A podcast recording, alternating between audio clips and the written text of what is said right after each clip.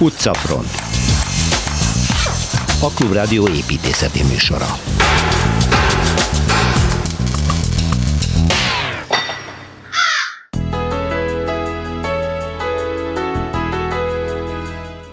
Gondoljanak a Müncheni olimpiai stadion nézőterét fedő feszített vászon szerkezetre. No, ennek a megoldásnak részint a születéséről, részint saját élményeiről beszél Szilveszter Ádám.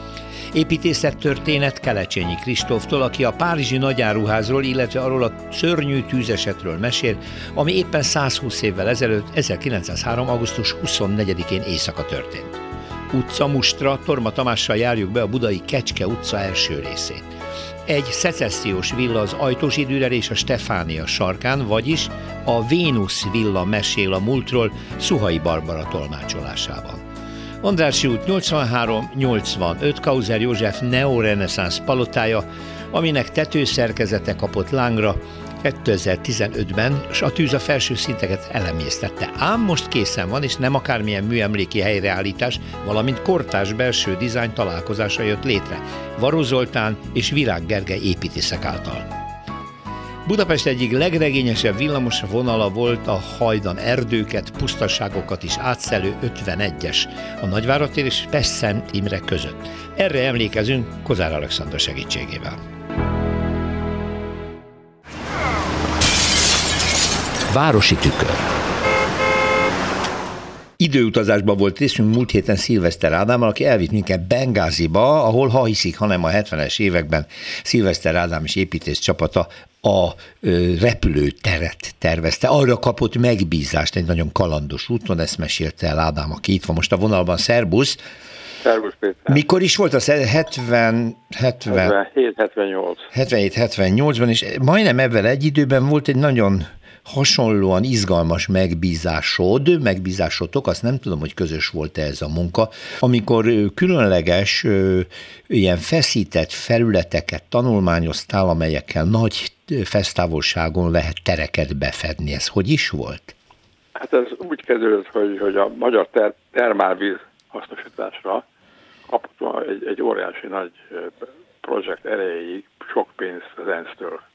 UNDP projekt volt ez, Magyarország. Hú, hát igen, mert és, rengeteg és, víz van Magyarország alatt. Hasznos. Igen, és, és, és, és 35 méterenként egy fokkal emelkedik a hőmérséklet. Igen, igen.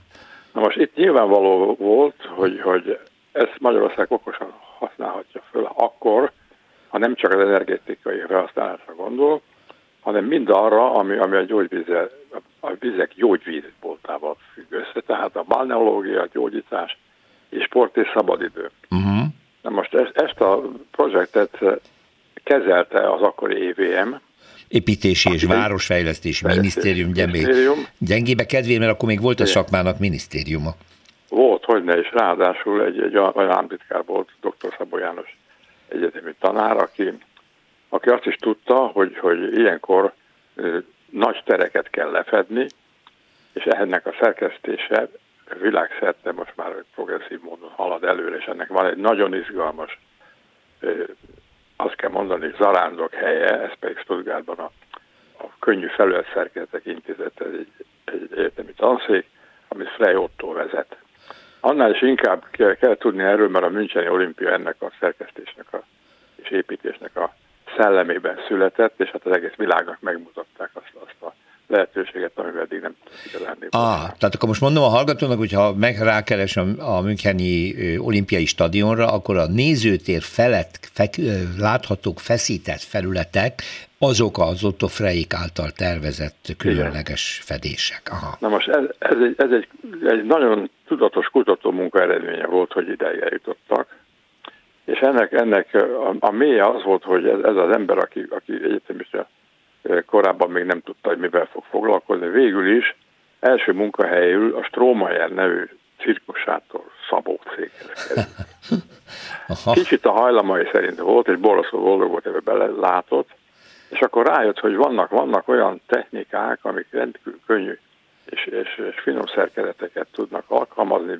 kis súlyuk van, és tulajdonképpen az, hogy, hogy, hogy a gravitációs erőtérben nem nyomott szerkezetek ezek, hanem ha ügyesek az emberek húzott, magyarul hogyha valamit magasra emelsz, és onnan, onnan engeded lefelé, akkor ez mindenképpen húzott alakot fog fölvenni. És ez jobb? A... Hát óriási előny, mert ugye, ugye a, a, a húzás az egy, ez egy olyan szimplex igénybevétel, amivel nem járul más.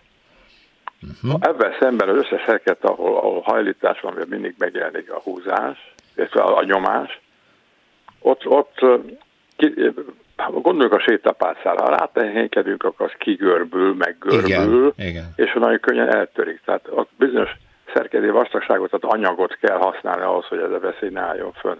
Míg a húzásnál hát rettesen vékony uh-huh. kábelszerketekkel tudnak hidakat. Igen, igen. Tehát ez a függesztett Tehát ennek a, a hídépítésben szerkezet. már van, van ugye. Na most ő azt is tudta, hogy a, a természet az, az nagyon okos, és volt egy 18. 19. századi matematikus fizikus, Marco Roberto Castigliano, aki azt a, azt a hipotézist állította föl, hogy ezek a formák, amik létrejönnek a, a természet által, ezekben az az okosság olvasható ki, hogy, hogy mindig keresik a legkevesebb energia állapotot, és, és a legkisebb anyagmennyiséget, ami szükséges ahhoz, hogy létrejön egy bizonyos forma, valami használatosság. Na most azt is tudta, hogy, hogy, hogy, hogy vannak olyan felületek, melyek ezt kutatta, mint például a, a szappanhab, a szappan buborék, ugye, vagy, vagy akár, akár bármilyen olyan vékony membrán, amiket már ismerünk. Vagy a tojás héj maga. Tehát alig van anyag, uh-huh. és, és mégis és azt is nagyon fontos tudni, hogy, hogy ezekhez a szerkezetekhez a kívánt alakzatot mindig az optimális forma jelenti. Tehát itt a forma az érdekes. Tehát amit említettél, hogy a stadion például Münchenben ez, ez egy olyan, mint tényleg egy, egy alpesi táj volna, tehát magaslatok, hajlatok. Igen. Ezeknek a lényeg az, hogy a felületek pontjain azonos a feszültség állapot. Aha. Na most azt kell tudni, hogy persze az a, a valóságban mindig, mindig vannak torzító külső hatások, például a szél meg a földrengés, amikor nem a gravitációs, nem a föld középpontja felé mutatnak ezek, hanem, hanem vízszintesek. Igen. Na most ezek a könyvszerketek ezeket a mozgásokat föl tudják venni, mert minden állapotnak megvan a legoptimálisabb formációja, és ezeket le lehet követni. Hát egy stadion olyan, olyan hatalmas méretű, hogy egy-két méter mozgás nem izgalmas. Hát egy felőkarszoló is egyszerűen a szél hatására két-három métert kileg. Igen. Na most elmentünk el az emberhez, aki nagyon szívesen fogadott minket, megnéztük München, tehát döbbenetes hatása van.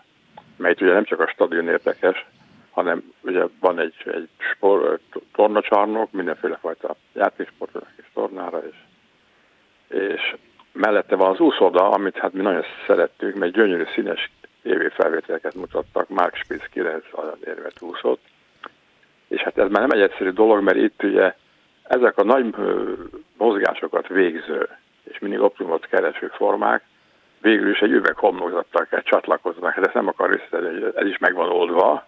A németek azok, pláne a Stuttgartiak, a Baden-Württembergek, a svábok, azok, azok a Mercedes gyártják, és, és nagyon minden svábnak van egy természetes rokonszerve a technika iránt. Na hát oda elmentünk, és, és azt tudtuk meg, hogy még a, a München, ami tényleg a világ előtt egy, egy, egy, egy parád és bemutatkozás volt, és a progresszió csúcsa volt, azt nagyon komolyan vették, és, és, és több statikus tanszék dolgozott rajta, ezek hogy fognak működni, hogy kell tervezni, hogy kell méretezni. Sőt, ráadásul az Ove Orup Angliából is csatlakozott hozzá, és hát itt, itt tényleg teljes siker volt. Uh-huh. nélkül. Annyit kell tudni, hogy az, hogy átlátszó legyen a és, és színes tévé legyen, ahhoz még kellett az német iparnak egy olyan csodája, hogy az a belső hőszigetelő réteg, ami ezáltal az esővédő nagyon nagy mozgásokat végrehajtó legfelső réteg alatt van, az a hőszgyárt által csinált mikrohullámú, tehát átlátszó rétegekből, tehát hőszigetelni is tudtak. Igen. Ez persze ezt megbarnult, mert mert ez, ez, ez, ez nem bírta a UV-sugárzást, amit átengedett fölött ez a plexi ügy. De hát az is azóta is működik, csak nem a szép, szép a felvétel. Igen. Igen. Na most hát ez, ez a dolog ez azért volt érdekes, mert el, elmondta nekünk ez a kiváló, szimpatikus ember, hogy, hogy ők most egy a százas modelleket építenek. Azt ők meg megtanulták, mert Lozánban volt egy világkeltes, ahol ők a német pavilont tervezték, és akkor volt egy olyan felbúzdulás, hogy a, a, a nagy Németország kontúrjára építenek egy, egy, egy lefedést, egy sátrat. Igen. És, és az is remekül működött, és ahhoz ők kitaláltak egy olyan modellezési formát, ahol találtak egy textilanyagot, aminek mindkét irányban, egymásra melleges irányban, és a, a, a megnyúlása azonos erőre azonos. Uh-huh. Na most ők ki, ki, meg, megrajzolják azokat a, kontok, a pontokat, ahonnan ők ezt jó érzékel függeszteni tudják, mert az alaprajz megengedő oszlop legyen benne körülötte bárhol, és utána kezdik keresni, mert kezdik ugye lefelé húzni azokat az, ezt az anyagot, és eleinte még egy négyzethálót is rajzoltak, hogy lássák, hogy rombuszát torzul-e vagy nem, akármelyik irányba, de most már behúny szemben, ha, simogatják, tudják, hogy hol van túlfeszési, mert egy domborulat kell. Uh-huh. Na most ez olyan pontosan megközelíti a végső formát, hogy a konfekcionás bármilyen módon történik, nem tud az ipari pontoságban ez, ez ettől jobb lenni, tehát, tehát egy, egy, egy, egy varázslat, amit ezt tudnak csinálni. Hát ezt mi megnéztük, és, és, és azt kell mondjam, hogy, hogy a, a Bengázi után, ahol egy egészen új tervezés felelősség és feladat birtokába kerültünk, és, és, és bátor, bátor tettnek számíthat, hogy abban sikeresen álltunk helyet. Ezután megjött egy, egy másik olyan indíték, ami, amit azt mondom, hogy ezt nem lehet kihagyni, ezt ismerni kell, és akkor szerencsémre pont 78-ban eh, eh, érkezett egy megbízás, mikor hazajöttünk mindkét helyről. Egy, egy úszodát kellett tervezni a Kőr utcában, az Okis sporttelepén, amit akkor Budapesti Spartakusznak hívtak, és én ott, ott mindenképpen gondoltam arra, hogy amit én most itt tanultam, abból, abból valamit meg kell Hát akkor én azzal ajánlom, Ádám, hogy akkor jövő héten avas be minket annak a úszoda építésnek a titkaiba, ahol felhasználtad Igen. már e- ezt a különleges fedési technológiát, amit megnéztetek Németországban, és akkor erre térjünk akkor vissza egy hét múlva. Jó, szívesen, nagy, mert ez nagy, nagy, Szuper. nagy boldogság. Köszönöm szépen, szervusz! Szervusz! Budapesti séta. A Párizsi Nagyáruház története következik, de nem ám az, amit mindenki ismer a Nagy ö, Andrási úton, hanem annak az elődjéről fog beszélni nekünk Kelecsényi Kristóf építészettörténész, aki itt van a vonalban. Szia! Szervusz. Mert hát egy borzasztó tragédia fűződik ahhoz az igazi eredeti párizsi nagyáruházhoz, amit a Goldberger testvérek létesítettek, és hát nagyon híres volt, egyrészt azért, mert borzasztó gazdag volt az árukínálata, másrészt pedig ott viszonylag olcsón vásárolhattak még a kevésbé jómódú emberek is, Hol is volt ez, Kristóf, ez az épület eredetileg? Hát kérlek szépen, ez a mai Rákóczi út 38-as számú háza, uh-huh. ami mellett aki ott közlekedik, elmegy. Ugye az akkori Kerepesi úton, ugye ez a 38-as szám, ez lényegében a, a Blahalújza térnek ad már északról egy lezárást, tehát a térről látszik ez az épület. A, hú, mindig bajban vagyok, azt hiszem a Nyár utcának van a sarkán és hát lényegében hát épület, a, ugye ott a Brokus kórházzal szemben. Igen, igen, egész pontosan. És ez az épület 1897-ben, 6 hét folyamán épült föl, és a Goldbergerék kivették 15 évre, a, ezt lehet tudni, a tulajdoni rapról be van, jegye, tulajdonról be van jegyezve, tehát 1913-ig, ha jól számolok, ki, kivették ennek ugye az alsó két szintjét, hogy létre hozzák itt ezt a hatalmas uh, új, új és modernnek számító áruházat. Ugye ez egy kétszintes áruház volt, sőt, hát ugye a pince raktárakkal együtt ugye három szintes. Ugye még van néhány ilyen épület a városban, ahol ugye az első emelet, gyakorlatilag ugye egy fél emelet, az is az üzletekhez tartozik. Ugye a, ez a századforduló környékén volt ilyen tendencia, a klotilt faloták is ugye tipikusan ilyenek látjuk, hogy ugye az alsó két szint, a földszint, meg ez a fél emelet, úgynevezett mezzanin, ez a, ez, ez, ezek azok, amik ugye üzlethelyiség működnek, és hát ez volt az az időszak, amikor tulajdonképpen a, a budapesti kereskedelem az oda jutott, hogy hogy elkezdtek meg növekedni a boltoknak a területe, ugye a forgalma, kiemelkedett ugye néhány üzlet, ami akkorává nőtte ki magát, hogy kezdték kinőni ezeknek a, a meglévő ö, üzleteknek, boltoknak és tereknek gyakorlatilag a, a, a kereteit. Uh-huh. Ö, és nagyon érdekes, hogy ugye ekkoriban azért már ö, ugye épülgettek önálló báruház épületek is, tehát egy-kettő a Váci utcában. Ö, itt viszont ugye a nagy alapterület miatt elég volt az alsó két szintet venni, és hát fölül pedig a, a bérlakások voltak, ugye a háznak a, a tulajdonosa, a Szénási család volt az, aki meg ezeket kiadta. És ugye 1900... De Goldbergerék is itt laktak, nem? Vagy, vagy csak az egyik testvér? Lehetséges, ezzel most megfogtál, szerintem mind nem laktak itt. Lehet, hogy még, még valaki itt a házban bérelt is lakást, hiszen azért nyilván az üzlethez közel ez kézenfekvő lehetett, és uh, tulajdonképpen ugye így telt el hat év az 1897-es megnyitástól, addig, amíg ugye kiüt ez a tűzvész. Ez a borzasztó Azt valami tűz. elektromos zárlat okozta, ugye ruhák voltak, ugye ezek az áruházak azért elég zsúfoltak is voltak, az árut ugye a helyben raktározták, és hát nagyon gyorsan kiütött ez a tűzvész. Állítólag, a állítólag a a belső, a Klauzál utca felüli kirakat megvilágító lámpája, amely köré rengeteg gyúlékony gyolcsanyag volt kiállítva, annak a zárlata okozta a korabeli tűzoltók leírása szerint, mert azt olvastam. Á, No, hát igen, szóval ilyen, ilyen, ilyen, ilyen veszélyek leselkedtek azért ezekre, és nagyon, egyébként én, én több korabeli épülettel is foglalkoztam, ahol volt áruház, és amúgy a tűzoltóságnak akkoriban már, tehát volt, ők, ők tudták, hogy ezek tűzveszélyes üzemek, és elő is írtak bizonyos szabályokat, hogy, hogy minek hogy kell működnie, ki kell rakni vészjelzőket, menekülési irány, tehát ez nem annyira új dolog, ez nem volt idegen a kortól sem, és egyébként a baj nem is az áruház, áruházban keletkezett igazán, hanem ugye, ugye az áruház elfoglalta még a belső udvart is, ugye az is be volt építve az alsó két szint, hanem hát, hogy ezek az óriási lángok gyakorlatilag a fölötte lévő ja, igen, emeletekre ugye átterjedtek a lakásokra, és ugye a lakók pedig hát csapdába estek, hiszen uh-huh. fölött alattuk ugye égett az áruház, és nem tudtak lejutni, úgyhogy 14-en haltak meg ebben a tűzvészben akkor, és egyébként ez volt az első, ha már ilyen tűzoltóság biztonsági dolgoknál tartottunk. Ez volt az első ö, olyan ö, budapesti tűzvész,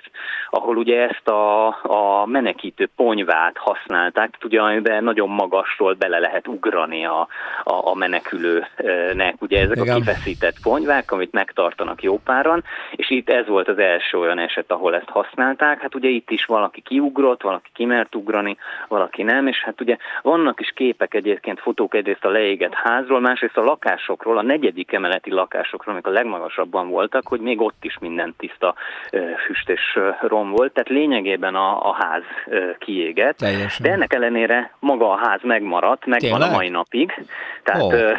kicsit ugye átépítették az alsó részét, de meg, meg 56 után akkor nagyon megsérült a homlokzat, úgyhogy az kicsit egyszerűbb, de egy sárgára festett házként ez a mai napig ott áll oh, a, a Halújza téren. Akkor ez az egykori Párizsi nagyáruház épület. Azt hittem, hogy ez annyira megrongálódott a tűzvész után, hogy lebontották, de ezek szerint azt látjuk még, ahol működött a Goldbergerék első nagy így van, áruháza. Így van, így van. És ugye aztán ez a tűzvész is katalizálja azt végül is, hogy akkor egy nagyon új és nagyon modern és nagyon ambiciózus építészeti vállalkozásként ugye megépül a, a, az Andrási úti Párizsi nagy áruháznak az épülete, ugye, amit aztán később a, a egy másik, másik dualizmus kor, korabeli eh, akkor indult vállalkozásként, ugye a divatcsarnoknak a, a tóda vesz aztán birtokba, ugye az is a Rákóczi útról indul, csak egy kicsit eh, odébről a keleti pályadvar felé eső részről. Szóval így fűződnek össze aztán a, aztán a szálak. Nagyon érdekes volt feleleveníteni. Én még annyit olvastam ebben a tűzoltóságról szóló kis történetben, hogy éppen a Párizsi nagyáruház tűzvész váltotta ki aztán azt, hogy a tűzoltók igen komoly szabályokat kezdtek előírni az elektronikus berendezések használatával kapcsolatban, mert hogy ugye ez a lámpa okozta tűz arra hívta fel a figyelmet, hogy, hogy akkor itt különböző szabályokat kell rögzíteni, hogy mit szabad és mit nem, hogy kell bekötni, hogy nem szabad, és hogy milyen biztonsági berendezéseket kell majd elhelyezni. Tehát ez tanulságul szolgált akkor. Mikor volt? Igen, Kettő, 903. 1903. Hát ez akkor azért újdonságnak volt mondható. Igen, Igen. nagyon. Kelecsényi Kristóf építészet történész, nagyon szépen köszönöm, szervusz. Köszönöm, szervusz. Utcafront. A ház, ami mesélni fog, illetve Szuhai Barbara fogja elmondani a Mesélőházak blog szerzője. Jó napot kívánok! Jó napot kívánok! Hogy mit is mesél ez a ház. Ajtósi Dűrel sor, ö... Stefánia. Stefánia sarok, ez nekünk, nekem mindig az a rémisztő, csúnya, zöld üvegépület, ami eszembe jut róla, ami ott rögtön a sarkon a kertben állt. Ez így van. Ebben ez volt a, a, a, az iraki nagykövetség. Líbia. A líbiai nagy, Líbia, iraki. Líbiai nagykövetség, a tábornok ugye ide is lepöttyentette a maga kis rettenetes. csapatát. Én, én, én mondjuk barnának láttam azt az üveget, de édes, mindegy. Zöldes, barna, barna volt, csak ilyen fém részek törtöttek össze, Aha. és ahogy megette a Szóval egy ilyen üvegbúra szerűség, kiderült, hogy ez egy, ez egy imaháza volt ez a követség Na dolgozóinak. Egy szecessziós villa elé könyörgöm. Egy Zala György villa elé építették. Amit Lechner tervezett. Tényleg? Lechnert kérte fel, igen, a tervezésre, mert Lechnernek akkor már nem volt nagyon munkája, már megépült az, a gyönyörű geográfiai intézet, Aha. és elkezdték őt nagyon masszívan ekézni. Igen. Részben a kollégák, részben a politika, és akkor ez egy nagy kiállás volt, egy kalaplengetés a kollega előtt, a társművész művész kollega előtt, hogy tőle kért tervrajzokat, de az engedélyezési terveken már a fiatal, akkor fiatal Jámbor Bálint építész páros pecsétje szerepel. Feltételezem az engedélyezés az ugyanolyan macera lehetett, mint most, uh-huh. de a, a kerítést is és az épület nagyját Lechner tervezte. Lechner tervezte. Kivéve ugye a, a, a domborművet, amit, amit Zala készített. Zaláról annyit kell tudni, Zala György borzasztó tehetséges és borzasztó sikeres. Rengeteg állami megrendelése volt, nagyon felkapott, nagyon nagy sikerű. Hát csak a hősök terére kell kimenni, és akkor mondjuk, Igen, és az 929-ig folyamatosan épült. Annak az Igen. előlegéből vett vette meg ezt a telket, és ez nem csak egyszeri salokterek volt. Ha az ember arra sétál, azért érdemes megnézni a kerítést, egyrészt mert Lechner csinálta, másrészt mert szétrohadt állapotában is gyönyörű, harmadrészt erősen mesél, mert a Stefánián elindul az ember, mert követi a gaztengert és benne a kerítést, és akkor végig-végig ki az ajtósira, és akkor be Jávor utcába, ugyanis ez egy dupla telek aha, volt. Aha. Ez egy dupla telek volt, és az volt benne a csoda, hogy felépült a, a villa, ami ugye nagyon klassz dolog lakni, azt hiszem, hogy hat szoba volt benne, két fürdőszobával, nem volt egy nagy háztartás. Ez a György a nővérével élt, nem, nem volt családos ember, és akkor ez összekötött te a hátra, felé, ahol most egy 940-ben épült, egyébként a nagyon szép társasház áll az eredeti műterem helyén. Helyén, aha. Aminek északi fala, ami ugye a ligetre nézett, és részben a teteje üvegből volt. Szobrász műteremnek ez a dolga. Igen, és ez egy 25x25x15 méteres Csú.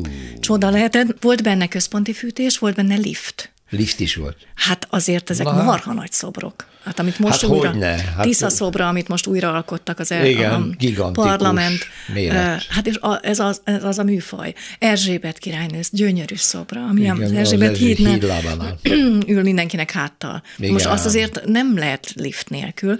Na most ez, ez szépen az, el, az, a hősök terére készített szobrok, az összes királyszobor, amit aztán 45-ben lecseréltek, mert a kommunistáknak ilyen Mária Terézia, meg Ferenc Jóska, meg ilyenek nem kellettek, meg a, az allegorikus szobrok a leg, legfelső szinten, a háború béke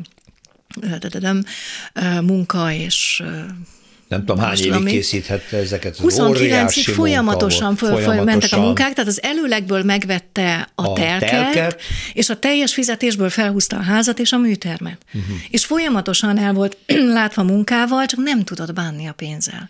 Úgyhogy 900-ba beköltözött, és 915-ben ki kellett, el kellett adni az egészet úgy, ahogy volt. És Ez amit már csip... olyan, mint a múltkori malonyai villa, amit szegény megrendelő malonyai két évig lakott, és utána el kellett adni a menebért a föntartani négy. Z- vagy négy. Zala György se tudta föntartani. Nem tudta feltartani, nem tud bánni a pénzzel, Jaj. nővére sem bírta megfogni, nem tudom. Tehát vala, és akkor visszabérelte a műtermet, ja. mert ugye a csipkegyárosnak a műterem annyira nem kellett aki valószínűleg, aki megvette. volt? És vagy 15 éven át még visszabérelte, tehát Erzsébet királynőt már ott úgy faragta, hogy ő oda jár dolgozni, de valahol a Nem ott lakott. Tököli úton lakott először, és aztán a Damjanics utcába. Feltételezem azért is költözött odébb, hogy ha már bérelni se tudja, akkor, akkor legalább ne kelljen nézegetnie, és akkor 940-ben lebontotta az akkori tulajdonos a műtermet. Mm-hmm. Döbbenetes volt, mert a, ugye a műterem az most, ahogy látszik, az egy viszonylag lab állt eredetileg. Annak a helyén van a társaság most Igen, igen, igen, 940-es, mm. pontosan annak az helyére épült tágas lakásokkal több, tehát az el lehet képzelni, ez egy szép nagy épület. Hát 40-ben még. Igen. Nem panel volt. Igen, és közte, tehát az, a két épület közötti rész is ö, tökéletesen kihasználták a tereket. Volt egy kis műterem 60 négyzetméteren, volt egy istáló trágyagödörrel, ami hmm. azért volt mángorló, volt borospince, volt mosókonyha. Hát ez tényleg mesés. Tehát tényleg döbbenetes, hogy, hogy hol, tehát hova fér. Na és ami ennek a háznak a különössége, és amiért érdemes ugye nyitott szemmel járni az ajtósint, pedig azért ott sok szép sajnos, vagy épületekben van, de hát főleg az útviszonyok elég kalandosak, az egy gyönyörű zsolnai kerámiából épült dombormű az épületen, és az a fura, hogy az eredeti terveken nincs rajta. Igen. Van egy dombormű az, a, a műterem e falán, de azt nem tudjuk, hogy megépült mert nem tudjuk. E, viszont ez ez azért különös, nem azért, mert szép, mert azért a tulaj tudott szoborni, ezt tudjuk. Viszont egész más műfajban dolgozott ő a neobarokban, a neoreneszánszban. Viszont az egész háza egy kalaplengetés a mester előtt. Lechner és a stílusa előtt, aki mm. kitalálta a magyar szecessziót, de ez nem magyar szecesszió, ez francia szecesszió. A hozzáértők azt mondják, hogy a francia, főleg a könyvillusztrációkban jön elő ez a nagyon burjánzó növényzetből mm-hmm. ki tűnő tíz leginkább mesztelen női testet lehet megcsodálni. Aha, aha. Ugye Vénusz van középen, azért Vénusz villája a Városligetnél. Ugye Muhának a rajzaira gondolok, kicsit, ugye igen. kicsit a, a burjánzó inda folyamok, meg a női alakokkal. Igen, igen, igen, igen, igen, igen. Ami nagyon érdekes, és engem úgy szíven ütött, hogy minden hölgy profilból mutatja az arcát. És nekem még volt olyan, emlékszem olyan nagynénémre, aki 1800, mit tudom én, 90 valamiben született, és soha nem engedte, hogy úgy fényképezzük, hogy szemből, hanem egy női arc profilból a legszebb. Oh. Ugye a fotográfia születése időszaka, és itt is minden nő nek az Ezen a domborban. Igen, igen, igen. Tehát ami azért csoda, mert azért ez minden túlélt. Azért ez 1900 óta ott van, és ugye a kerámia könnyedén törik, a magyar 20. század nem volt könnyű, és nem volt egyszerű, és mégis ott van rendkívül koszos, meg van egy szép fa előtte még, hála Istennek, egy gyönyörű kovácsolt vas keretben, és a rács mögött van az ablak alatt, az is úgy meg van komponálva. Azt tudjuk, hogy amikor szépen. a libiai követség itt megszűnt, akkor mi lett ebből a házzal Az érdekes, hogy nagyon hamar kikerült az eladó tábla, és aztán találkoztam egy gondnokkal, aki elmondta, hogy magántulajdonban van a ház. Az állam áll, el akarta adni a libiaiaknak, és állítólag a libiaiak ö, vesztették el kézen közön a rászánt pénzt, kivételesen nem mi. Istennek. Tehát az ott dugába dől, de most magántulajdon a ház, és árulják, ami azért szomorú, szomorú. Két dolog szomorú. Az egyik az, hogy kérdeztem ezt a jó embert, hogy esetleg bent megmaradt-e valami szép, és mondta, hogy csupa a gipszkarton az egész. Az egész. Tehát semmi, semmi nincs. Uh-huh. Nincsen. A másik az, hogy nem látom a szándékot, pedig biztos volna rá igény, hogy szívesen látnánk, hogy milyen belülről. Uh-huh. És lehetne azért Zala György bőven letett annyit az asztalra, akár csak Pesten, nem beszélve hát az országról, és Lechner És Lechner, és akkor ennyi, ennyi név sem elég ahhoz, hogy Igen. méltó kezekbe kerüljön szomorúan, de legalább mesél a ház, és aki megörökítette Szuhai Barbara, külön köszönöm. Köszönöm szépen a meghívást ismét. Várom vissza. Köszönöm. Perspektíva. Múlt héten Pest, akkor ezen a héten Buda az utca mustra folytatódik. Torma Tamás építészkritikus az Egyhely blog szerzőjével. Szervusz! Szerbusz Péter, a hallgatókat. Kecske utca. Nagyon-nagyon Óbuda, romantikus Kecske utca. hely. Nagyon romantikus Igen, sikat. innen talán nem biztos, hogy lehet, vagy mindenki tudja, hogy hol van a Kecske utca. Akkor orientálj. Ha azt mondjuk, hogy Bécsi út, Árpád gimnázium, és a amfiteátrum magasságában, igen, szemben a hegyoldalban, és az évszámban is egybeesik, mert 1925-ben fedezték fel az amfiteátrumot, ott a romok alatt, Igen. pontosabban uh-huh. magában az amfiteátrumban is házak voltak építve. Igen, mikor azokat bontották, akkor... az alakját. Igen, és amikor ezek a hatalmas földmunkák, tehát a régészeti feltárás folyt, akkor az első szakaszában 35-39 között épült meg, itt úgy hívják, hogy városi házak, egy ilyen kis lakótelep. Igen. Bécsi út, Doberdó út, Nagyszombat utca. Nagy tömb, nagyjából. Egy hatalmas tömb ez. Igen, ez, ez azért is érdekes, mert ugye mert mindenki azt gondolja, hogy lakótelepek azok csak azok csak a 70-es évektől épültek Magyarországon, hát nem. Trianon után ugye elég katasztrofális volt a Hogyne, hát akkor épülnek meg még, ezek a kolóniák. Igen. Igen, még nyomornegyedek léteznek, és már vagon negyedek is léteznek, tehát felvidéki erdélyi menekültek, sokan évtizedekig, vagy több mint tíz évig laktak Bizony. vagonokban, ilyen rendezőpályaudvarokon. Tehát erre egy programot szervezett a főváros ebben az esetben, és Óbudán kettő is épült egyébként egy, és hát a, a, a jelentősebb, vagy talán mondjuk úgy, hogy szemrevaló, vagy észrevehetőbb ez a, ez a, a Bécsi útnál lévő. Öt ház, mértanilag abszolút meg van szerkesztve, igen.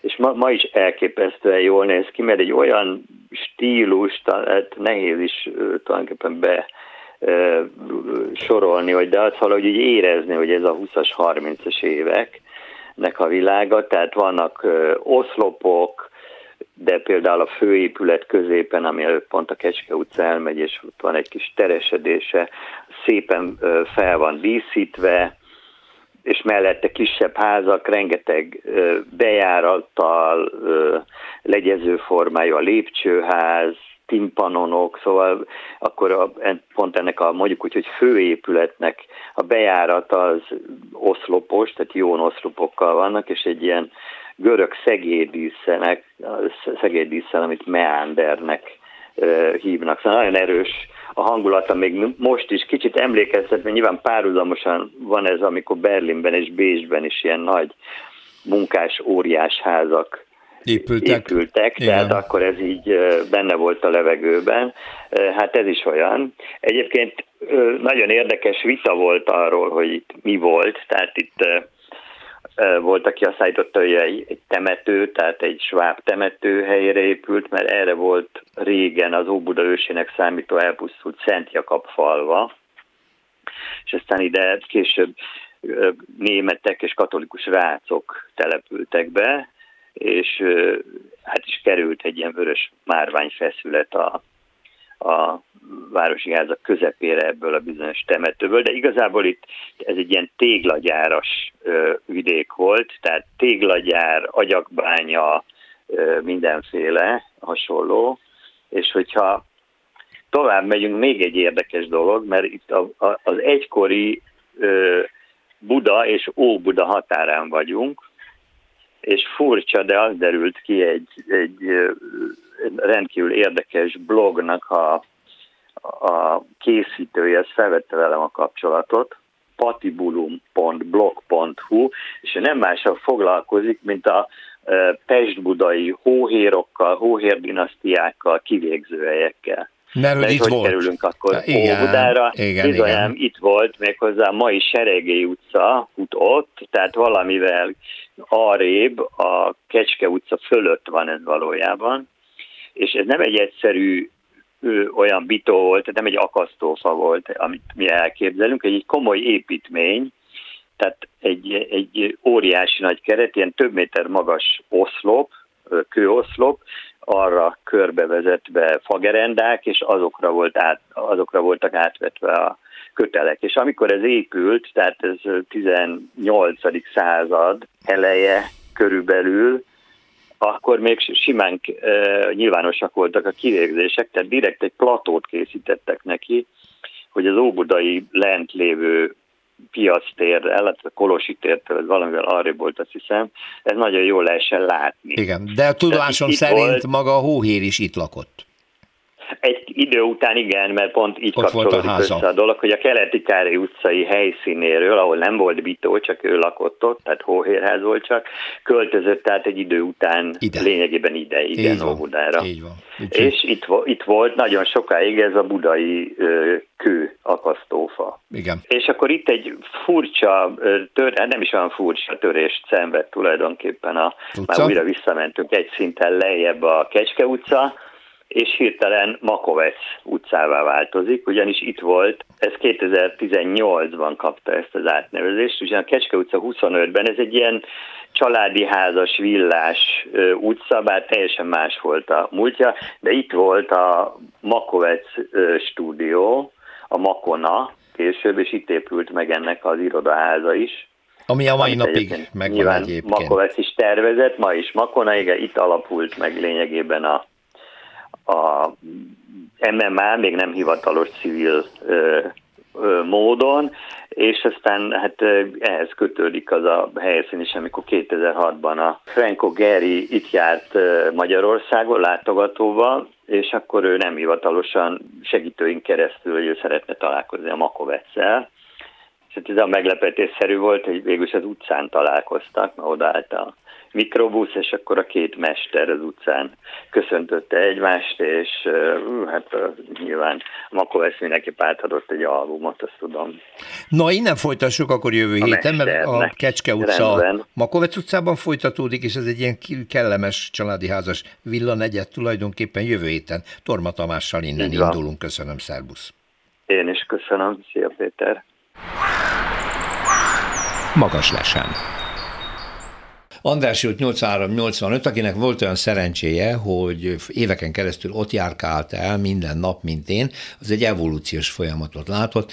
Talán a főváros utóbbi, nem tudom, 50 évének legnagyobb tűzesetét szenvedte el ez a fantasztikus Kodály Körönti palota. Mindenki aggódott, hogy nem csak a tetőszerkezet, hanem a belső részek is nagyon megrongálódtak. Ám de valóságos csoda született. Hosszú-hosszú évek óta zajlik a felújítás. Kívülről mi már úgy látjuk, hogy minden teljesen kész van. Sőt, most már az építész fórumon olvastunk egy cikket, ahol a belső építészeti munkákról is voltak illusztrációk. Tehát felépült az Andrási út 83-85 kívülről olyan, amilyennek lennie kell, mert olyan volt valamikor újkorában, belülről viszont egy egészen új világ született, és ez lényegében két építész társulatnak a a, a, a produkciója. Varó Zoltán belső építész és Virág Gergely építész van a stúdióban, úgyhogy már is gratulálok. Köszönjük Nagyon sokan szépen. csodálják a munkátokat, engedjétek meg, hogy tegezzelek benneteket. De hát ez egy csapatmunka volt. Ugye a Virág építész csapat a helyreállítást, az eredeti külső képet állította helyre, ha jól tudom. Ugye Zoltánék pedig a belső világot tervezték újra, egyszerre műemléki helyreállítás és egyszerre egy kortárs építészeti feladat? Erről van szó, tehát ez egy rekonstrukció zajlott, ami a házhoz zajló műemléképeti rekonstrukció, és egy kortárs épületbővítés, amit történt a tetőtérben. Tehát mi kívülről azt látjuk, amilyen volt ez a palota szinte utolsó centiméterig? Így van, ez, így ez van. igazi műemléki helyreállítás akkor. Igen, soha nem láttuk ilyen szépnek ezt, ugye, mert most tényleg olyan, mintha újjáépítettétek volna. És belül, Zoli? Belül pedig az volt nekünk az alapvető célunk, és a, nekünk is, és az beruházónak is, mert ugye itt azt nem lehet el kihagyni belőle, hogy volt itt egy, egy olyan ember, aki elképesztő mennyiségű energiát, pénzt és akaratot tett be az egészbe bele, aki beleszeretett ebbe az épületbe. Őt úgy hívják, hogy Mamedov Nizami, és, és ő tudta, hogy mit akar ezek szerint? Ő pontosan tudta, hogy mit akar. Ő, ő mindig elmondta nekünk, hogy, hogy itt a történelmi legszebb épületet akarja újra építeni, és, és, és, és ismét olyan gyönyörűvé tenni, mint amilyen volt valaha, vagy talán még szebbé Úgyhogy, úgyhogy az is nagyon fontos dolog, mert ugye nagyon sokszor van az, hogy mi akarunk dolgokat építészként, de hogyha nincs meg a másik oldal, ami pedig egy nagyon fontos nagy másik oldal, ugye részben az akarat, részben pedig az anyagi háttér, akkor azért ez nem tud így sikerülni, mint ahogy ennél az épületnél. Minden dokumentáció meg volt számotokra, hogy hogy kell helyreállítani? Sajnos az eredeti terveket nem találtuk Aha. meg, hanem egy 1990-es felmérés alapjára, és részben a, a Déri Attilának a műemlékvédelmi értékletárára hagyatkozva eredeti fotókról, eredeti ö, ö, részlettervekről próbáltuk he, ö, rekonstruálni a, a tetőhöz tartozó bádogos szerkezeteket, kéményeket, tagozatoknak a, a, a kinézetét. Hát itt ugye olyan szakmákról van szó, amelyek ma már nem léteznek, ezek a finom bádogos munkák, a díszítések, stb. Honnan szedtétek elő az embereket? Azért van? Az, a, az a jó, hogy azért Magyarországon még vannak olyan alvállalkozók és olyan, olyan díszműbádogos például, amit említett, hogy olyan, olyan cégek, akik, akik világszínvonalon tudják még előhozni azt a minőséget, ami ehhez a házhoz illik. Szerencsére velük dolgoztunk, uh-huh. velük dolgozhattunk, az ő kezük eredménye az, amit most látunk kívülről, tehát mind a pala, a, a palafedésnek a, a legjobb bácsokkal dolgoztunk, mind a, pedig a, a, a bádogos munkák, és a, hát ugye a, a külső homlozaton lévő köműves munkáknak is a, a, a javítása, a kerámiáknak a javítása. Például, hagyj említsem azt, hogy a, a húzatfokozót, ami a 132 darab van a házon, a 32 kéményén, azt Sápi László épületkeramikus gyártotta újra, hiszen az az összes megsemmisült, megsemmisült. ami nagyon markáns eleme az egész tetőnek. Ugye azokról van szó, ami a kémény tetején, Igen. Ez, ez az ilyen agyag, agy, lényegében kerámióból öntött vázaszerű ilyen húzatfokozó, ami, ami ez a samot kerámiából készült. Ezt ugye egy darab minta maradt meg az éges után, azok alapján fejlesztettek ki ennek a gyártását, és ez egy hosszú folyamat, egy éves folyamat volt csak, csak annak ennek a legyártása. Menjünk be. Menjünk be. Nem ott fogunk bemenni, ahol a főbejárat volt, ezt olvastam, mert nem tudom miért.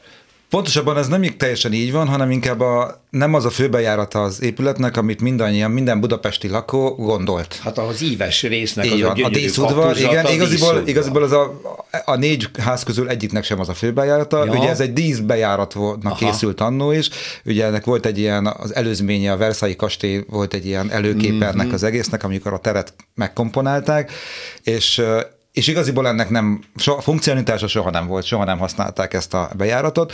Ugye az épület az, azért ez egy hatalmas épület, több utca is határolja, tehát ugye van a Felső Erdősor utca felől, a Kodály Kerent felől, az Andrássy út felől és a Szív utca felől is bejárata az épületnek. De a lényeg az, hogy a, most a főbejárat az Andrássy út felől van. Én azt gondolom, hogy ez azért is fontos, mert hát az Andrássy út mégiscsak az Andrássy út. Egy Andrássy úti cím az azért az sokat jelent, és meg a háznak is értemszerűen. Igaziból a, a legfontosabb tengelye az, az, az onnan van, tehát ott, ott, ott helyeztük el az új recepciót, egy gyönyörű szép ötcsillagos szállodákhoz méltó. Ez és egy a mai... átriumos épületen hány udvara van? Ennek öt, öt udvar van összesen, öt udvar. Öt, öt udvar, rendkívül tagolt, de amint az Oli is említette, itt a András úti főkapu a bejárati után van az első nagy udvar, a főudvara ennek az egész épületnek, a homlózatok is itt a legdíszesebbek, és itt, itt található, itt talán András úton is egyedülállóan egy olyan lodzsás átjáró, amit az, ami a, ezt a nagy udvar mögötti kisebb udvar, itt szintén kisebb téglány alakú udvart fog össze.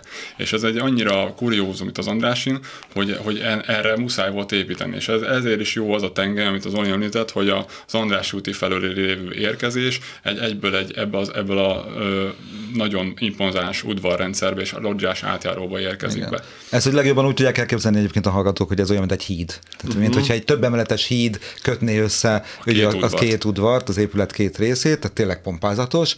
Uh, és ami nekünk belső építészetileg nagyon fontos koncepciónk volt, és ami egyébként a beruházónak és a Nizaminak nagyon tetszett, amikor hogy én azt gondoltam, hogy ha már ennyi udvarunk van, akkor kereszteljük át, és, Na és, mik a és, és, és, legyenek, és kereszteljük át őket udvarról kertekké, ezek nem lekövezett nagy udvarok, hanem gyönyörű kertek lettek. Az első a reneszánsz kertnek hívjuk a legnagyobbat, hiszen abban ugye van egy szobor, ugye? Abban van egy szobor kompozíció, igen, a Gácsi Barna szobrászművész Van a pálmakert, van utána a pálmakert, igazi pálma van benne. Igazi pálmák vannak benne, van egy angol kertünk, angol tava, tavacskával és, és igazi angol kertes kis burjánzó növényzettel, aztán, és van a díszudvarunk is, ahol ugye pedig egy igazi klasszikus kert, szökőkúttal a közepén, igen. Egyébként az későbbiekben kávézóként is fog üzemelni. Na ezt úgyhogy kérdezni, ott meg tudjuk, ott mm-hmm. szeretnénk megnyitni a vendégek felé. Jó, akkor majd oda megyünk, hogy akkor nézegethessük. Mert ugye akkor az első szint fölött lakó, lakások vannak most már, de új lakásokat is kialakítottatok talán a belső térben. Úgy láttam, hogy ott komoly. Így van. Bocsánat, csak egyetlen egy mondat még, mert ezt sokan meg szokták tőlünk kérdezni.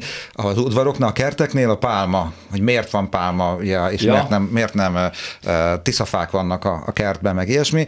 Itt mindig el szoktam mondani, hogy itt is próbáltunk egyébként visszanyúlni a a 120-130 évvel ezelőtti szokásokhoz, és lehet, hogy ma már ezt nem tudjuk, de régen a Városliget is, és az Andrássy út környéke is tele volt pálmákkal, meg a villákat is ugye akkor a, telerakták pálmákkal, tehát ugyanúgy a jukka, a pálma, az egy nagyon közkedvelt dolog volt, mindig is a luxusnak és ugye a gazdagságnak, az arisztokratikus életnek az egyik ilyen alapja volt. Úgyhogy igaziból mi nem csúnya dolgot csinálunk, és nem Dubajt akartuk vissza elhozni Budapestre, hanem egy, hagyomány. hanem egy hagyományt egy akartunk vissza, visszahozni. Ennek a ez csak egy ilyen érdekes kis Igen, zenge. szóval gyorsan még arról, hogy a lakások sem ugyanolyan olyanok teljesen, látom a felső szinten a befelé néző lakás homlokzatokon gyönyörű modern üvegfelületek vannak, tehát vegyítve van a kortás és a műemlék. Abszolút, ugye a, a tető formája, ez a manzár tető formája megengedte azt, hogy a harmadik emelet az eredeti szint fölött egy negyedik emeleten lévő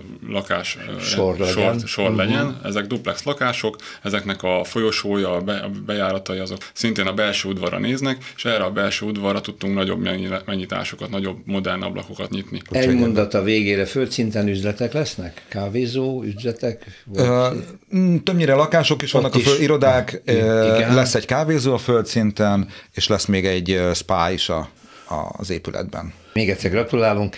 Varozoltán Zoltán besépítész, és Virág Gergely építész volt a vendégem az Andrási úti felújításról. Beszéltünk az Andrási út 83-85, ami most már többszörösen legendás, nem csak a tűzről, hanem a legendás helyreállításról is. Köszönöm, hogy itt voltatok, szervusztok! Köszönjük, Köszönjük szépen! szépen. Utcafront Teljes évfordulót ülünk Kozár Alexandrával. Szervusz!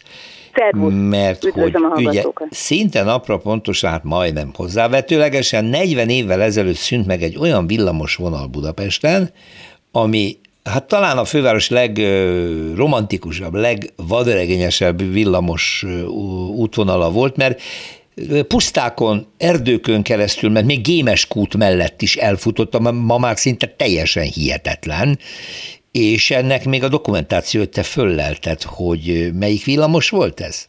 Ez az 51-es villamos volt, és nagyon sok régi fortepán fekete-fehér fotón szerepel, hát tényleg vadregényes volt, és ikonikus. Bivaj Rét volt az egyik megállónak a neve. Bivaj Rét? Amely jól, bivajrét, amely jól visszaadja, ugye az, hogy ha e, erre a villamosra felült az ember, akkor itt ennél a megállónál birkanyájjal találkozott, lovakkal, mindenféle legelő állatokkal, és volt egy gémes kút is. Na most ez ugye azért volt, mert itt volt egy Barta Miklós nevű ember, akinek itt volt a tanyája. Ez a villamos a Nagyvárad tér és Peszent Imre között közlekedett. Ah, Peszent Imre akkor nem volt része Budapestnek. Így van, azt akartam mondani, hogy akkor ez tulajdonképpen egy, igen, ez egy, ez egy nem városi villamos volt igazából. Kerületek, a, igen, a Kispest, Pest Erzsébet, Pest Szent Imre ö, nem voltak részei akkor Budapestnek, és Hát mint ilyen, ezek földművelési, mezőgazdasági, falusi területek voltak, azóta népesedtek be, és azóta modernizálódtak, urbanizálódtak. Na most ez a villamos, ez már 38 óta közlekedett igazából, ugye a mai Nagyvárad tértől, először ő csak Kispestig, és onnan később ment még kiebb. Na most nagyon vicces volt, mert egy vágányú volt az egész, képzeld egyetlen vágány hát volt. akkor ilyen kerülők voltak, ugye kitérők. Voltak ilyen hurkok benne, igen, és hát azért sok volt a baleset. Mert egy egyvágányon a 40-es években sok volt a ö, baleset, de sokáig kellett várni, mire két vágányúvá tették.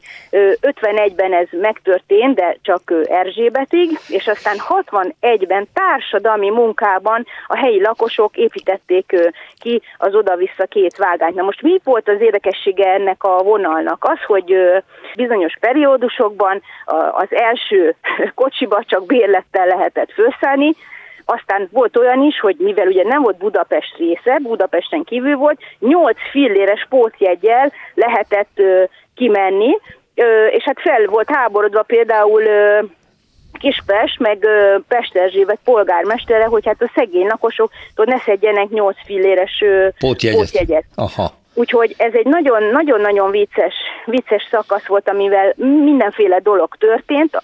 78-ban egyre felkapottabb volt. Például a Cakó Ferencnek a, az animációs filmjébe, a Szék című rövid filmbe szerepel ez a bivaj ö, réti megálló, meg a villamos is, riportokat írt róla, ö, a képesúság több ö, korabeli magazin, úgyhogy aztán, amikor ugye a metró, most a hármas metróról beszélünk, annak megszületett a déli szakasza 80-ban, akkor hát nyilván már nem volt olyan nagy szükség erre a falusi villamosvonalra, és akkor szép lassan kezdett elhalni, míg nem 83-ban, pontosan 40 évvel ezelőtt júliusban megszűnt. És fel, el is bontották a pályát is, tehát a sínek sem, maradt, a sínek sem maradtak, Nincsen, elbo, fel, elbontották. Nincsenek.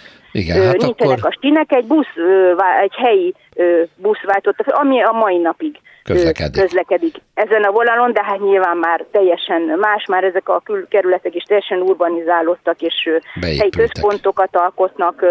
Minden esetre az nagyon érdekes lehetett tényleg, hogy ülsz a villamoson, az egyébként dugig zsúfolt villamoson, jegyel, bérlettel így úgy amúgy, és, a, és közben látod a birkákat, volt egy szakasz, ahol erdőn mentél keresztül, erdőn, mezőn. Igen, romantikus utazás lehetett be Nagyvárad és Pest Szent Imre közötti vonalon a régi régi 51-es villamosra, de a Fortepán megőrzött jó néhány képet, azt lehet nézegetni. Köszönöm szépen Kozár Alexandra. Szerbusz, minden Szerbusz, jót. Szia!